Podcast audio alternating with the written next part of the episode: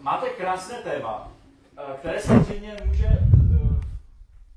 eh, může eh, jako přinést nebo vzedmout takovou určitou otázku člověku, který přišel nějak tak, jakože náhodou šel kolem, sednul si a teď najednou má co si ostřit a on by si mohl prostě říci, ale já vlastně nemám ještě co ostřit, protože já bych sám sebe ještě nedal do kategorie člověka, který tak jakože celým svým životem vyznává Ježíše Krista jako pána. Tak co na to mám ostřit? Já jako se teprve na vás, duchovní borce, dívám jako na ty uh, ozbrojené složky tady uh, církve a podobně. No, já jsem uh, osobně to pochopil ale tak, že vlastně to téma jako ostření meče je záleží na tom právě z jakého pohledu se na to člověk dívá. Že buď tak, že považuji se za křesťana, a v tom případě potřebuji z božího slova vyposlechnout jednoznačnou výzvu. Ono to nebude fungovat, když jednoho dne uvěříš a budeš si myslet, že to samovolně setrvačností doběhne až do příchodu Krista. Zkrátka, musíš to ostřit, musíš se duchovně obnovovat, den za dnem máš novou výzvu naplnit svoje povolání být člověkem v Kristu. A zároveň člověk, který se teprve nebo si aspoň myslí, že se teprve dívá na, na ty duchovní borce eh, a on netuší, že to jsou stejní nešťastníci jako on, jo, ale mu to pak pozná, eh, tak pro něho zase to může být určitou výzvou, když já budu, eh, když já se dostanu do chvíle, kdy se opravdu budu chtít rozhodnout, nebo zkrátka jako budu na křižovatce a a budu se chtít eh, nějak, nebo musím se rozhodnout, jestli teda jít za Kristem nebo ne, tak k čemu já se teda budu rozhodovat? To znamená, mám před sebou nabídku, pokud ta nabídka bude dostatečně eh, jednoznačná, taková jako ostrá, tak do toho půjdu. Ale když to bude něco rozplizlého, tak mě to v podstatě moc nezajímá. To znamená, že to ostření meče nakonec může být, eh, nebo může vyznít jako taková jako nabídka, Zkrátka, jděte do toho, ale uvědomte si, že to bude, eh, že to ovlivní jako domorku kostí celý váš život. A že to bude něco vel, velice ostrého a radikálního. A dnešní doba nakonec zjišťuju, eh, tak jako si vyžaduje radikální řešení. Nic rozplizlého. To člověka nezajímá. Tak se pojďme podívat na další verš. Máme No, já jsem pro vás vybral verš, eh, jeden verš z dopisu Koloským. A poštol Pavel napsal jeden dopis, velice zajímavý. A poštol Pavel řadu zborů založil, ale zrovna ten eh, zbor v Kolosách nejspíš ne. A byl takovou tou duchovní autoritou v pozadí, ale jako víceméně tak jako, že spíš jako zpovzdálí sledoval, co se děje a v jednu chvíli se do věci vložil. Když si otevřete ve svých biblích dopis Koloským, druhou kapitolu.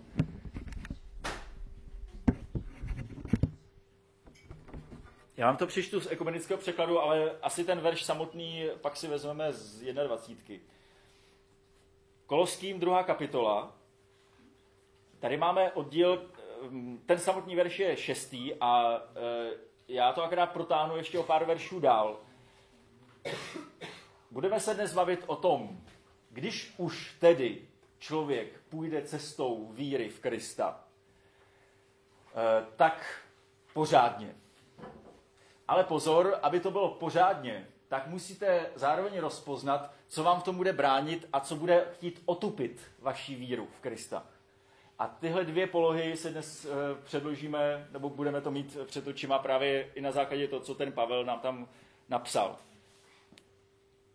Tak, Koloským druhá kapitola od 6. verše. Žijte v Kristu Ježíši, když jste ho přijali jako pána. V něm zapušte kořeny, na něm postavte základy, pevně se držte víry, jak jste v ní byli vyučeni, znovu a znovu vzdávejte díky. Dejte si pozor, aby vás někdo nesvedl prázdným a klamným filozofováním, založeným na lidských bájích, na vesmírných mocnostech a ne na Kristu. V něm je přece vtělena všechna plnost božství. V něm jste i vy dosáhli plnosti. On je hlavou všech mocností a sil. V něm jste obřezáni obřízkou, která není udělána lidskou rukou. Obřízka Kristova je odložením celého nevykoupeného těla. S Kristem jste byli ve křtu pohřbeni a spolu s ním také vzkříšeni vírou v Boha, jenž ho svou mocí vzkřísil z mrtvých. Když jste ještě byli mrtví ve svých vinách a duchovně neobřezáni, probudil nás k životu spolu s ním a všechny viny nám odpustil.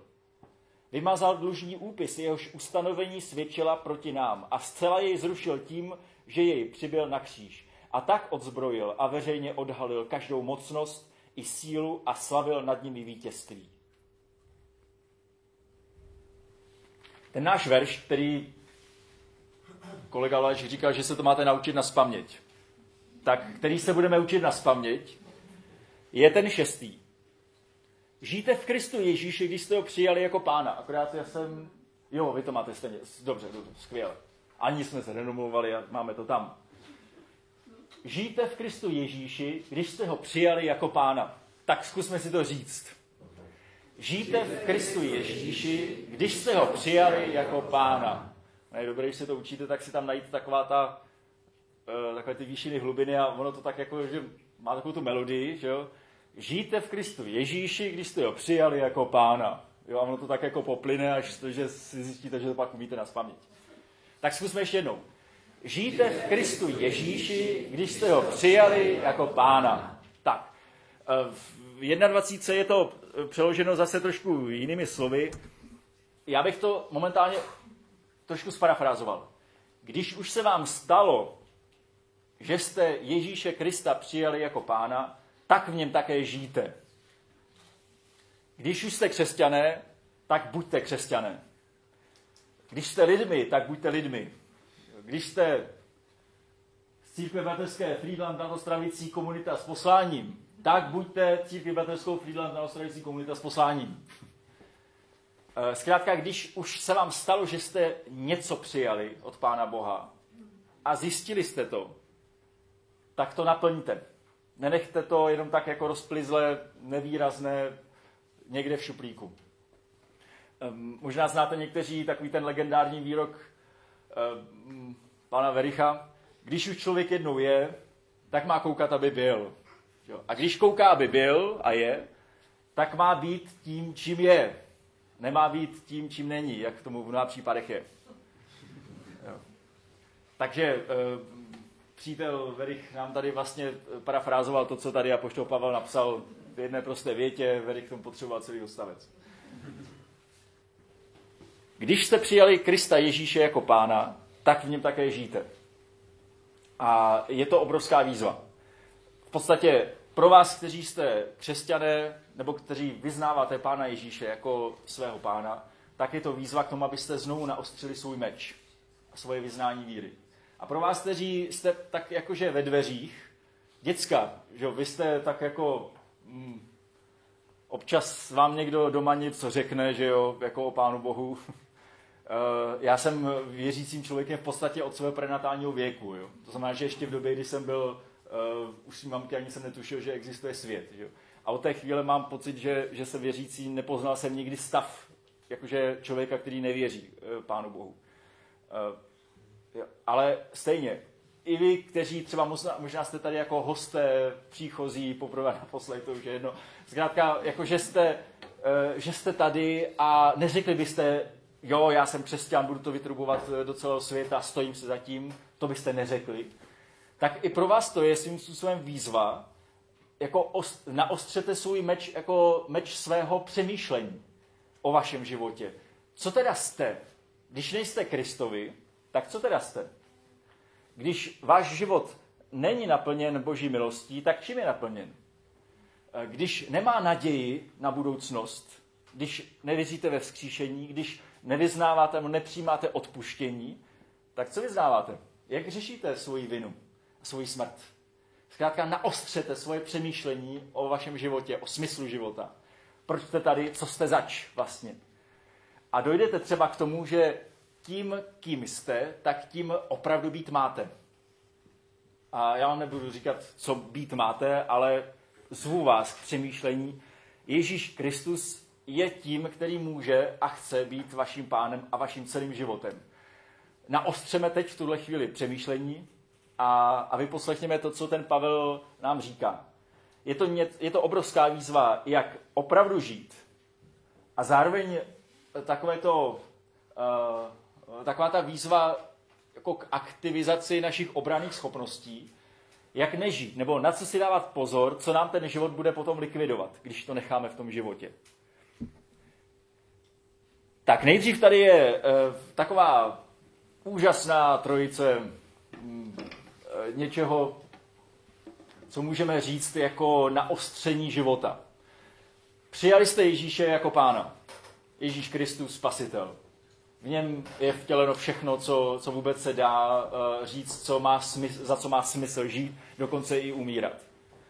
Vy jste ho přijali, anebo o tom uvažujete, nebo uvažujete, že jako o čem to vlastně je. Zkrátka takhle to nějak je. A Pavel říká, v tom případě v něm zapuste kořeny, na něm postavte základy a držte se víry a ona tady ve skutečnosti trojice, která to trošku teď, teď využiju to, že jsem, eh, že jsem se mohl podívat i do jiných překladů nebo něčeho takového. Držte se víry tím, že budete růst eh, ve vděčnosti, nebo že budete neustále vyjadřovat svoji vděčnost. Tím se budete držet víry. Takže kořeny, základy a já nevím, lano, kterého se drží, nebo zábradlí, jdeme tomu. Kořeny, základy a zábradlí. Toho se držte. Eh, já to trošku zkomentuju a potom, eh, jakby zrcadlově k tomu, eh, si vytáhneme z toho textu zase další trojici, kterou ten Pavel tam dal, jako abychom, abychom si na to dali pozor. Ale to až za chvilku. Co se vám vybaví, když se řekne zapustit kořeny? Co se vám vybaví? Tak jako první, od boku. Někam se přestěhovat, zůstat tam. Zapustit kořeny, někam se přestěhovat a zůstat tam, za kořeny. Znamená, nejdřív se vykořenil, pak jsem zakořenil. Ještě něco? Zapustit kořeny. Co se vám to... Máte někdo zahrádku? Zasadit strom. Jo. Takže máme strom a teď ten strom většinou není tak jako, že, by to bylo jako takhle jako, že kus dřeva, ale on to jako za, zapustí kořeny a díky tomu ten strom roste, že jo. Tak potřebuju zapustit, abych mohl nasát a růst třeba. Mm-hmm. Zapustil jsem, abych nasával. Přesně tak. Ano. Někteří zapustili hodně hluboko a člověk je z té hospody nevytáhne. My zapouštíme já. Jo, ano, a to je, to je ideální, no. To je přesně, jo. Zapušte kořeny do Krista. Uh, představte si teď dvojí druh lesa. Uh, máte smrkový háj a máte borovicový háj. Jaký je mezi nimi rozdíl? Vy, co máte trošku povědomí, co, co se děje pod povrchem.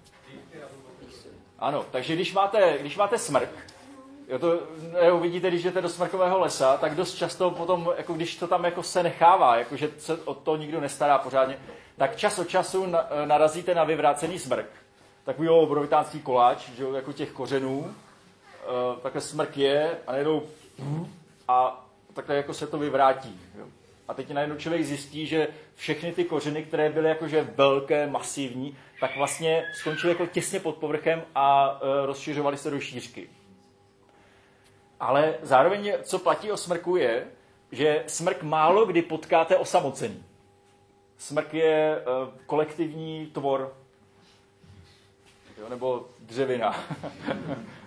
Máte smrk, potřebujete mít mnoho smrků a pak vám to bude fungovat. Jakmile dáte jeden smrk, tak buď je hodně zakreslí, skoro bonsai, potom vydrží lecos, anebo spíš vyroste a v zápětí se vyvrátí. Zkrátka smrk potřebuje mít smrky kolem. Jeden smrk vedle druhého. no, a co borovice? Borový háj. Co se vám vybaví? Mně se vybaví vůně teda. Já hrozně chodím rád eh, do borových hájů, protože to, jako když zasvítí sluníčko, tak to, to krásně to voní. Že? A teď písek. Písčitá půda. To nám teologům se nevybaví. no. Já vidím pískovnu a borovice vždycky. Jo, ale jo, tak to je pravda, no. Jako, dobře, a teď co se děje pod tím povrchem? No, písek. To se vždycky člověk na něco upne. co, co se stane? Jako, nebo jako, eh, jako viděli jste někdy vyvrácenou borovici? Skoro se mi zdá, že jako vidět vyvrácenou borovici je zázrak. Eh, to není možné. Jako vidíte přelomenou, jako přeraženou borovici. Jo. Ale jako vyvrácenou v podstatě to není možné, protože to byste museli urvat prostě jako pět metrů do hloubky toho, eh, jako té země. A nebo té skály, nebo toho písku, nebo čehokoliv. Zkrátka, eh, borovice na rozdíl od smrku roste hodně do hloubky. A to, co je zajímavé, borovice se uchytí i, i na skále. Jo, máte skalisko a ku podivu na ta borovice tam dokáže růst. Já nevím, jak to dělá. Jo, já bych si řekl, je prostě skála, tím jsme narazili na skálu a teď už to dál nejde. Jo, takže jako smrk, když narazí na, na kamínek, tak to udělá to, že to takhle vohne a, a roste do šířky. E, smrk se přizpůsobil e, kamenitému podloží, nebo skále, která je jako hodně vysoko. E, když to borovice narazí na kámen nebo na skálu, a co udělá? Obejde a nebo si tam najde skulinku, a nebo prostě tak strašně urputně to tam vrtá, že najednou vlastně se do té skály nějakým způsobem jako prorve. Nevím, jak to dělá. Jo, viděl jsem obrázek, kdy opravdu jako, že jenom skála a teď se jako vyvalil kus té skály a teď tam byla vidět spletice e, těch kořenů borovice. A borovice suverénně rostla nad tím a na čem to drželo, nevím. Ale prostě ona to nějak zvládla. Borovice dokáže e, odolat e, jako samotná. A přesto máte i borové háje, které v tu chvíli, v podstatě řekl bych, jsou jedním z nejbezpečnějších míst na země kouli, protože když přijde vychřice, tak prostě ty, ty borovice prostě drží. Každá drží. A ještě když jich tam je hodně, že jo. Takže rozdíl mezi, e, mezi smrkovým a borovým hájem je především to, co se děje pod povrchem, co vlastně není vidět. Na něm zapuste kořeny, tedy na Kristu, nebo do Krista. A my přece vyznáváme, že Ježíš je skálou dokonce. A představa, že my máme růst do skály, eh, pokud máme myšlení smrka, smrku, tak to ne, neznáme. Jo. Jakékoliv těžké slovo v Bibli, nebo jaké, jakákoliv výzva, která jde za hranici našeho dosavadního poznání, je pro nás v podstatě výzvou, abychom to zahli a jeli po povrchu.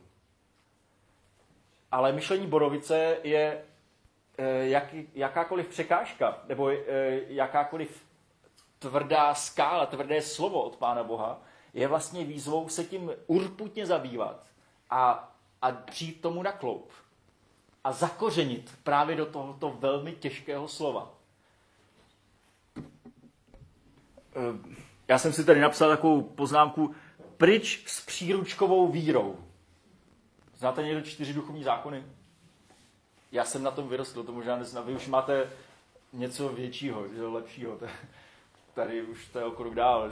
Ale my, co jsme vyrostli jako po revoluci, my jsme chodili po ulicích, zvěstovali jsme evangelium a měli jsme příručku čtyři duchovní zákony, a jako, já co všechno to je, že? ale prostě zkrátka to byla to, ta evangelizace v kostce. A já jsem zjistil, že určitá generace mých vrstevníků vyrostla v podstatě v takzvané příručkové víře. To znamená, je to velmi schematické, jednoduché. Ty jsi hříšník, pán Ježíš tě miluje, zemřel za tebe, eh, vyznej svoji víru, budeš žít věčně, hurá, haleluja, nazdar. Jo. Jenomže život je složitější. E, jdeme do hloubky a nezastavme se ani na tom, když narazíme v Bibli na nějaké slovo, nebo když nám Duch Svatý ukáže něco, co bychom měli dělat a ono nám to nepasuje do toho, co jsme žili do posud. Potom tam Pavel říká, eh, postavte na Kristu svoje základy. Eh, jako všeho základy. To znamená, jakmile budete budovat své manželství, své kamarádství, výchovu dětí, eh, to, jak máte chodit do zaměstnání, jak máte být občany republiky, koho máte volit. A zkrátka, jako cokoliv, co děláte, tak zkuste postavit jako základ, nebo postavit to na základě samotného Krista. Což samo o sobě právě vůbec není nic jednoduchého. Protože to na první chvíli, no v první chvíli vůbec vám nedává návod, co máte dělat. Pouze je to výzva. Zkrátka neskus, neskoušejte to stavět na psychologii, na zkušenostech, na víře někoho jiného, na církvi, na čemkoliv. Zkrátka hledejte ten základ, kterým je Kristus. Zkrátka rvěte se s tím. A potom říká ještě jednu věc. Držte se víry, jak kdyby jako zábradlí. Jo, jako držte se víry, jak jste v ní byli vyučení.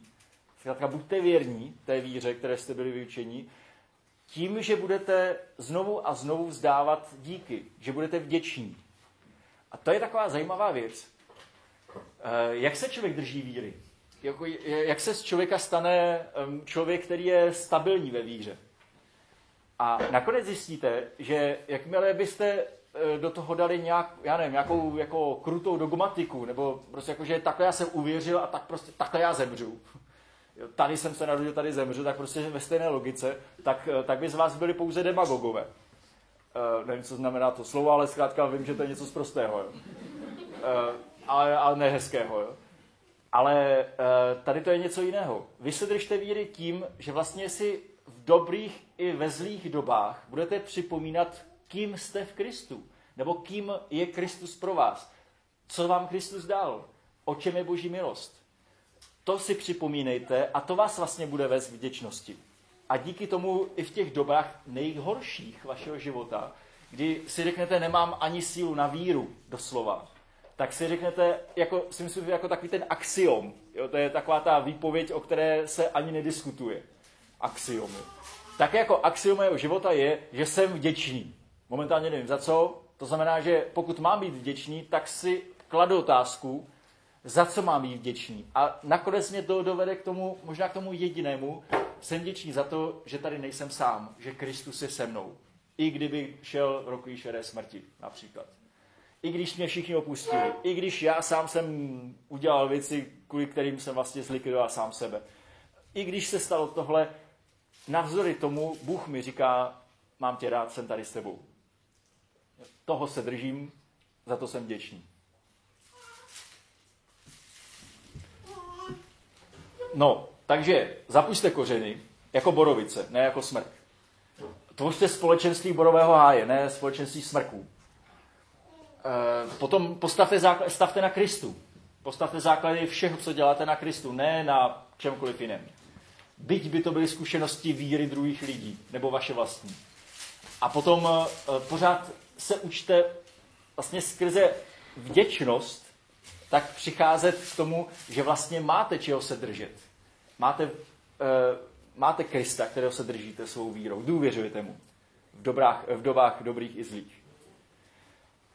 No a teď, aby nám to nakonec um, zůstalo jako něco ostrého, tak vám tomu jenom přidám takovou trojici uh, takových, uh, takových nepřátel naší ostrosti nebo našeho vztahu s Pánem Bohem. Um, je to jako trojice zabijáků života, nebo zabijáků víry. Pavel tady říká, když nejdřív říká o těch kořenech, o, těch, o tom základu, o tom zábradlí, kterého se máme držet, tak proti tomu říká, ale dejte si pozor na prázdné a klamné filozofování, dejte si pozor na lidské tradice a báje a dejte si pozor na vesmírné mocnosti a síly. Co tím říká? E, prázdné filozofování. Já bych chtěl přece jenom eh, krát jako trošku rehabilitovat filozofii. E, co se řekne, nebo co, si, co se vám vybaví jako emocionálně, když se řekne filozofie? Je to něco dobrého, nebo neutrálního, nebo špatného? Negativního, nebo pozitivního, nebo nic? Je to, je to něco k něčemu, anebo se vás to vůbec netýká?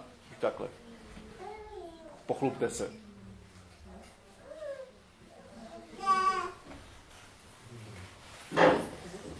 Já bych strašně rád slyšel vaši odpověď, to je úplně mě to neutrální. Jasně. Prostě filozofie se nás netýká víceméně. Co s filozofií? Jasně. No. Máte ještě někdo nějaký postřeh filozofii? Hledání smyslu a podstaty. Hledání smyslu a podstaty. Že to hledáme všichni, mám dojem. Hmm. No. Myslím, že jsou velice třeba přínosní filozofové jako pan Sokol, třeba křesťan, svého času i vlastně kandidát na prezidenta, to byl velmi zajímavý prezident České republiky, že ty postoje třeba, které on má v té filozofii, tak jsou takové, že nám otvírají jiný úhel na určité věci. A pak jsou třeba nebezpeční filozofové, kteří nás můžou zavést na cestu. Mm-hmm. A filozofie je vlastně taková matka všech věd, takže kdyby tu nebyl Platon nebo tak, tak by tu možná nebyla nějaká metafyzika, fyzika a tak. Takže celkem podstatná z tohohle úhlu, že dala základ prostě fyzice, matematice, logice, všemu. Mhm. Tak, to je zajímavé, co? Tak, přátelé, klíčová věc. Já právě jsem schválně, to je přesně, co jsem si říkal, jako, že já bych se stejně zapojil do, do, do diskuze jako vy. E, tak z toho důvodu jsem to jako přesně chtěl u toho chvilku se zadrhnout. Víte, co je to filozofie? Tady už to trošku, na, e, třeba Miša jako to pojmenoval, jako, že to je hledání smyslu. Slyšel jsem jednoho filozofa, který to pojmenoval tak, filozofie to je hledání pravdy a hledání způsobu, jak tu pravdu uplatnit ve svém vlastním životě. A když takhle pojmenujete filozofii, tak vlastně to je, to je to, co my právě na rozdíl od zvířat děláme přirozeně, nebo máme dělat. Pokud někdo nefilozofuje, tak je živočichem a není člověkem. To není pouze tak, že jako je to jakýsi obor, byť by to bylo jako, že pramatka všech věd, jako, že tady máme nějakého Platona nebo někoho a, a to je ten filozof, ale je to, je to mnohem blíž každému z nás. To znamená, my filozofujeme v momentě, kdy si klademe otázku, jak to, že dneska mám špatnou náladu. V tu chvíli začínám filozofovat. Jo, to znamená, že já vlastně poodstoupím od situace, ve které jsem a začnu si klást otázku, co se to vlastně děje, ne pouze instinktivně, to, co dělají zvířata, ale filozoficky. To znamená, k něčemu to má být, nebo ono to momentálně k ničemu není. Nebo co mám dělat, aby to mělo nějaký smysl. Jak se má vyrovnat člověk, který, něk, eh, který zrovna oplakává odchod eh, někoho blízkého? Jo, instinktivně tam instinkt mi nedá návod k ničemu. Jo, pouze řekne, aha, takže existuje tady smrtelnost. To jo. Ale co já s tím? A tahle otázka, vlastně co já s tím, jo, kde je pravda a jak tu pravdu uplatnit ve, ve svém životě, to je filozofie. Jo, to znamená, nakonec všichni potřebujeme filozofovat, abychom byli lidmi. Teologie je na tom úplně stejně. Jo, teologie v podstatě pouze se liší v tom, že to je způsob hledání pravdy v Bohu a způsob, jak tuhle, tuto pravdu eh, v Bohu uplatnit ve svém životě. To je teologie. Zase každý z nás je teologie v, tuto, v tomto slova smyslu. A poštol Pavel neříká, dejte si pozor na filozofii. On říká, dejte si pozor na prázdnou filozofii. Víte, co je to prázdná filozofie? To je uvažování o životě, které nemá na ten život vliv. A já bych do, toho, do téhle kategorie dal i, i tu teologii. Teologie, prázdná teologie je uvažování o Pánu Bohu, o našem životě v Pánu Bohu, o našem vztahu s Pánem Bohem, uvažování, které nemá vliv na náš život. Jinými slovy, prázdné filozofování je to, kdybychom si teď tady jako hezky popovídali o ostřední mečů a, e, a výsledkem by bylo nic. Tak by to bylo prázdné filozofování. A dokonce klamné, protože my bychom měli pocit, že jsme to téma vlastně probrali. Že tady máme úžasné téma ostření mečů. A že náš sbor tady bude naostřený, chceme, aby nebyl nabroušený. Eh, zkrátka, jakože klam prázdné filozofie je v tom, že člověk má pocit, že vlastně eh, se dobírá pravdy. A ve skutečnosti eh, to nemá vliv na jeho život. A nebo jestli, tak špatný. Takže jestli, jestli chceme růst do hloubky, jo, jako zakořenit do Krista, opravdu, pokud nechceme jenom jít po povrchu, tak eh, si musíme dát bacha na prázdnou filozofii, nebo na prázdnou teologii, na prázdné uvažování o víře.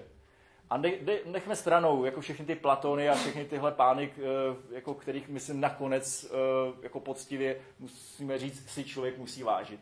Nechme je stranou, protože to je jejich život, je jejich odpovědnost. Ale dejme si pozor na naší prázdnou filozofii a teologii. Zkrátka, smrkem se člověk stává, tedy jako tím, kdo roste také po povrchu, eh, jako co se týče kořenů, smrkem se stává kdokoliv, eh, každý člověk, který uvažuje prázdně, který si neklade zásadní otázky, anebo když dostane zásadní otázku, tak dá velmi plitkou a e, příručkovou odpověď. Kdy se člověk nepere se životem. A někdy to může být i tak, jako že, že jsme tak pokorní vůči Pánu Bohu, že by nás nenapadlo třeba i se hádat s pánem, přímo s Pánem Bohem nebo s Božím slovem. Že si řekneme, Pane Bože, tohle, co tady je napsané, já s tím prostě se nedokážu srovnat. Nezlob se na mě, to je nesmysl, mě to nedává smysl. E, někdy člověk má pocit, že tohle si nemůže dovolit a tak raději si řekne, tak já se s tím nebudu zabývat. Momentálně tady ne, vůbec nevím, eh, co bude po smrti například, jo, nebo se nedokážu srovnat s tím, že mi někdo zemřel, nebo uh, jsem závislý na něčem a mm, nějak se s tím nevím rady, ale bojím se vlastně vyslovit vůči Pánu Bohu uh, nějakou nejistotu nebo nějakou otázku, která by šla jako příliš do hloubky. A tak člověk zůstává smrkem, který za chvilku bude vyvrácen. A je to prázdná filozofie, prázdná teologie. A přitom v Kristu, jak to tam bylo napsáno, v Kristu jsou skryty všechny poklady poznání a moudrosti. Zakořenit se do Krista, e, být e, v rozhovoru s Pánem Ježíšem, což se děje nakonec v tom rozhovoru jednou s druhým. E, studovat písmo poctivě, rvát se s otázkami, které nemají jednoduché odpovědi a třeba si na tu odpověď počkat až do konce života, anebo až do konce do nebe, to je jedno. Zkrátka, zakořenit do Krista eh, znamená zakořenit vůbec do zdroje jakéhokoliv poznání a smyslu všeho poznání. Pravdu poznáme v Kristu. Smysl života poznáme v Kristu. Eh, ale ne příručkově. Druhým nepřítelem eh, naší ostrosti víry a života jsou lidské tradice, nebo respektive báje. Ono to je jedno slovo, které se dá přeložit různě. Tradice a báje. Já se přiznám, že jsem jako poměrně tradiční člověk. Já mám rád tradici, protože jsem zjistil, že tradice je způsob, který pán Bůh dal člověku, aby přežil. Celý židovský národ přežil jenom díky tradici. Samozřejmě, teď eh, nemyslím, eh, no, jako, samozřejmě, že boží, eh, boží milostí, jo, tím vyvolením, ale ale to, co oni k tomu mohli dát, to bylo, to bylo právě to, co jim hospodin přece řekl.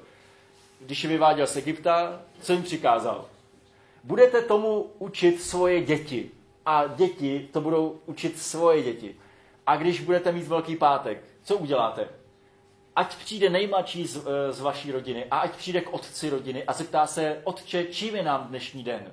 A ty mu odpovíš. Byli jsme otroky v egyptské zemi ale hospodin velkou mocí a staženou paží nás vyvedl a převedl nás přes poušť do země zaslíbené, kde mu sloužíme. A budeš to vštěpovat svým synům a oni to budou vštěpovat svým synům. A když budete mít tady ten svátek, tak zase, čím je nám tento den? Proč slavíme svátek nekvašených chlebů? Byli jsme otroky, ale hospodin nás vyvedl a proto si připomínáme toto. A e, zákon, co s ním máte dělat? Budete je vštěpovat svým budete zákon, vědomý zákon a vštěpovat svým synům. Zkrátka, hospodin sám vlastně nařídil Izraelcům, tvořte tradici. Předávejte si víru z generace na generaci. Takže já jsem tradiční člověk. V tomto smyslu.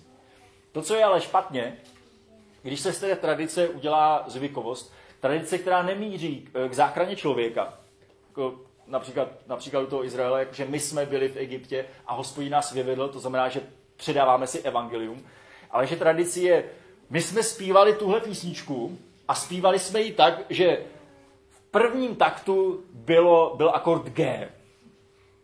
Vy to teď zpíváte tak, že tam je A a to už je špatně. Nebo my jsme zpívali ty, tenhle ty písniček a to znamená, že teď až do konce života budeme zpívat tenhle ty písniček. No, my jsme se scházeli tady uh, a tak se musíme scházet tady až do konce života. Uh, my jsme teď to je, tohle je takové trošku usměvené, ale my, nebo já jsem vykládal toto slovo z Bible takovýmto způsobem a to, to, to znamená. To znamená, že už není možné o tom myslet jinak. To je tradice. ta špatná. A nebo dokonce tam je eh, právě možné to přeložit jako slovem báje. A to je možná ještě horší. To není jenom jako, že báje, tak jako, prostě jako že o Prometeu je podobně, ale to je báje o tom, co se stalo nějakému člověku, když byl pokřtěn Duchem Svatým. Eh, co se mně stalo, když jsem byl obrácen. A, a ta, jsem, něco jsem zažil. Eh, skoro se potom z toho stane jako báje. Takhle vypadá, když Pán Bůh jedná. Takhle to vypadá v mém životě, když se mě Pán Bůh skrze Ducha Svatého dotýká. A takhle to má vypadat tedy. To znamená, že Pán Bůh si nemůže dovolit udělat ukrok stranou, nebo prostě něco jiného, dát jinou zkušenost, uh, úplně zrušit to, co teď bylo a udělat to úplně jinak, protože naše víra najednou nestojí na, na důvěře v hospodina, ale na našich bájích. Takhle to přece vypadá. A teď je, teď je strašně moderní takové hnutí prazvláštní uh, nová nebo poslední reformace. Já, to má asi víc možností, jak, jak se to, možná se na to někdy narazili. A to je vždycky něco takového bylo, a tak to je i, i dneska. Takhle to bylo v první církvi. To je báje, to je legenda. Takhle to bylo. Takhle se Duch Svatý projevil v první církvi a takhle se to tedy má projevit i teď. To znamená, že i my máme prožívat to. A v čem je, v čem je ten problém? My máme prožívat to, jak my jsme porozuměli tomu, co se stalo v první církvi. Je to znamená, nikdo z nás tam nebyl, my nevíme, jak to tam bylo, co znamená uh, to, co tam je napsáno. My jsme to nějak pochopili a udělali jsme z toho báji, kterou jsme přenesli do, do dnešní dnů a vyžadujeme, aby se to dělo dnes. Takhle přesně, jak my jsme to pochopili. A Apoštol Pavel říká, jestli budete stát na bájích, na tradici a ne na Kristu, tak vám to vlastně sebere ostrost eh, vaší víry. A potom tam je ještě, eh, ještě eh, jeden strašák nebo jeden nepřítel. To jsou vesmírné mocnosti a síly. Eh, jsme realisty, to znamená, že čas od času narazíme na nějaké síly, na nějaké mocnosti, na nějaký osud nebo na nějaké hnutí ve světě, se kterým si v podstatě neporadíme ať to jsou nemoci, nebo přírodní katastrofy, nebo soused. Eh, policista, kolega Valeš, no zkrátka jako uh, mocnosti. Cíly a mocnosti. Staršostvo někdy. jo. Jo. Pápež. No, prostě zkrátka je, je to tady. Jo. A teď člověk má někdy pocit, že tady v tom světě jsou takové síly a mocnosti, že my si s nimi vlastně neporadíme. Nemáme šanci. Věříme v Krista, ale říkáme, že tu jsou síly, se kterými si neporadíme a v tu chvíli vlastně popíráme, že věříme v Krista. Protože eh, Pavel tady říká, a tomu věnuje nejvíc času v tom, tady v tom oddílku, on říká, co vlastně Kristus udělal všechny ty síly a mocnosti on si přece podrobil. On je hlavou všech mocností a sil. A dokázal to tím, že vás, kteří jste byli mrtví ve svých vinách a hříších, probudil spolu s Kristem, odpustil vám všechno, zrušil úpis, eh, jako ten dlužní úpis, který vysel nad vaším životem. Zkrátka z vás, kteří jste byli zatracenci, udělal boží děti, které mají naději na věčnost. Tohle všechno udělal a a tímto si podrobil všechny mocnosti a síly. Jinými slovy, nebojte se mocností a sil. E, nesmíte přizpůsobovat svůj život, a tedy především svůj jako zaměření života, e, nesmíte přizpůsobovat mocnostem a silám, protože vy přece věříte v Krista, který je vaším pánem, který je hlavou těch mocností. Vy nemůžete přijmout jako fakt, jednou jste udělali chybu, už nikdy v životě nebudete mít šanci na reparát, na reparát protože Kristus vám přece odpustil. Ale pozor, vy si nesmíte dovolit ani říct o druhém člověku, že on nemá šanci na reparát. On už nikdy nebude mít šanci uh, být jedním z nás, protože Kristus tomu člověku odpustil a zrušil dlužný úpis. Uh, v podstatě pokud vyznáváte Krista, tak si nemůžete dovolit prohlásit o jakékoliv síle a mocnosti, byť by to byl kolega Valeš, že se s tím prostě neporadíte.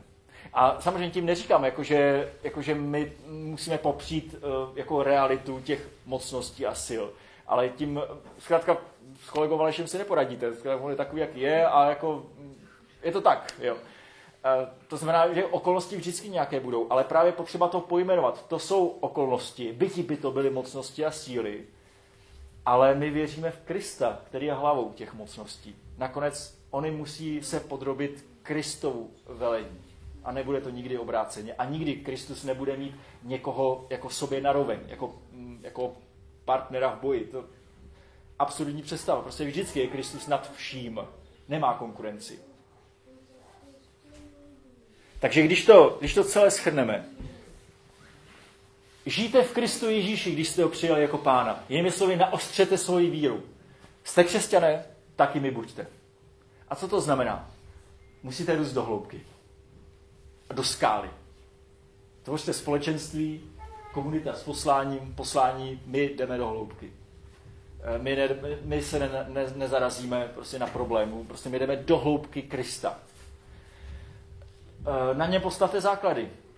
Nebudeme stavit základy ani na tradici, eh, ani na bájích, ani na víře v mocnosti nebo v, respektu na, vůči mocnostem.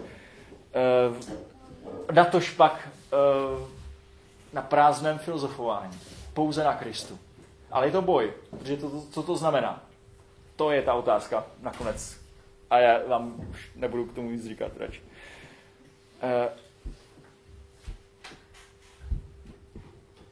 A držte se víry. Držte se zábradlí. Tím, že si stále a stále připomínáte, co jste vlastně v Kristu přijali. Buďte vděční za to, co jste v Kristu. A držte se víry. Zkrátka žijte. Když už jste přijali Krista jako pána, tak v něm žijte.